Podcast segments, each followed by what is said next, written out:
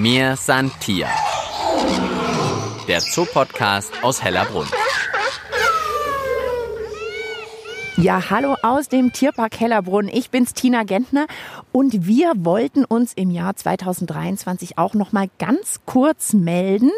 Ich sag wir, denn ich bin nicht allein. Tierparkdirektor Rasem Baban ist bei mir und ich habe ihm gesagt, ja, er kriegt das Podcast-Mikrofon für einen kurzen Gruß. Mal schauen, ob das mit dem kurz hinhaut.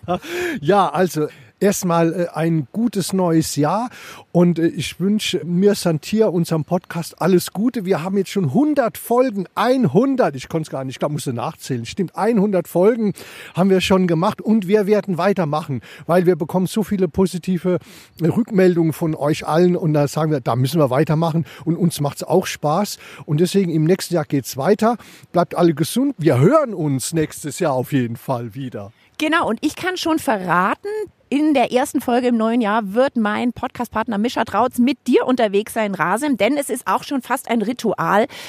Da krallen wir uns den Tierparkdirektor, löchern ihn und wollen wissen, was steht denn im neuen Jahr im Tierpark alles an.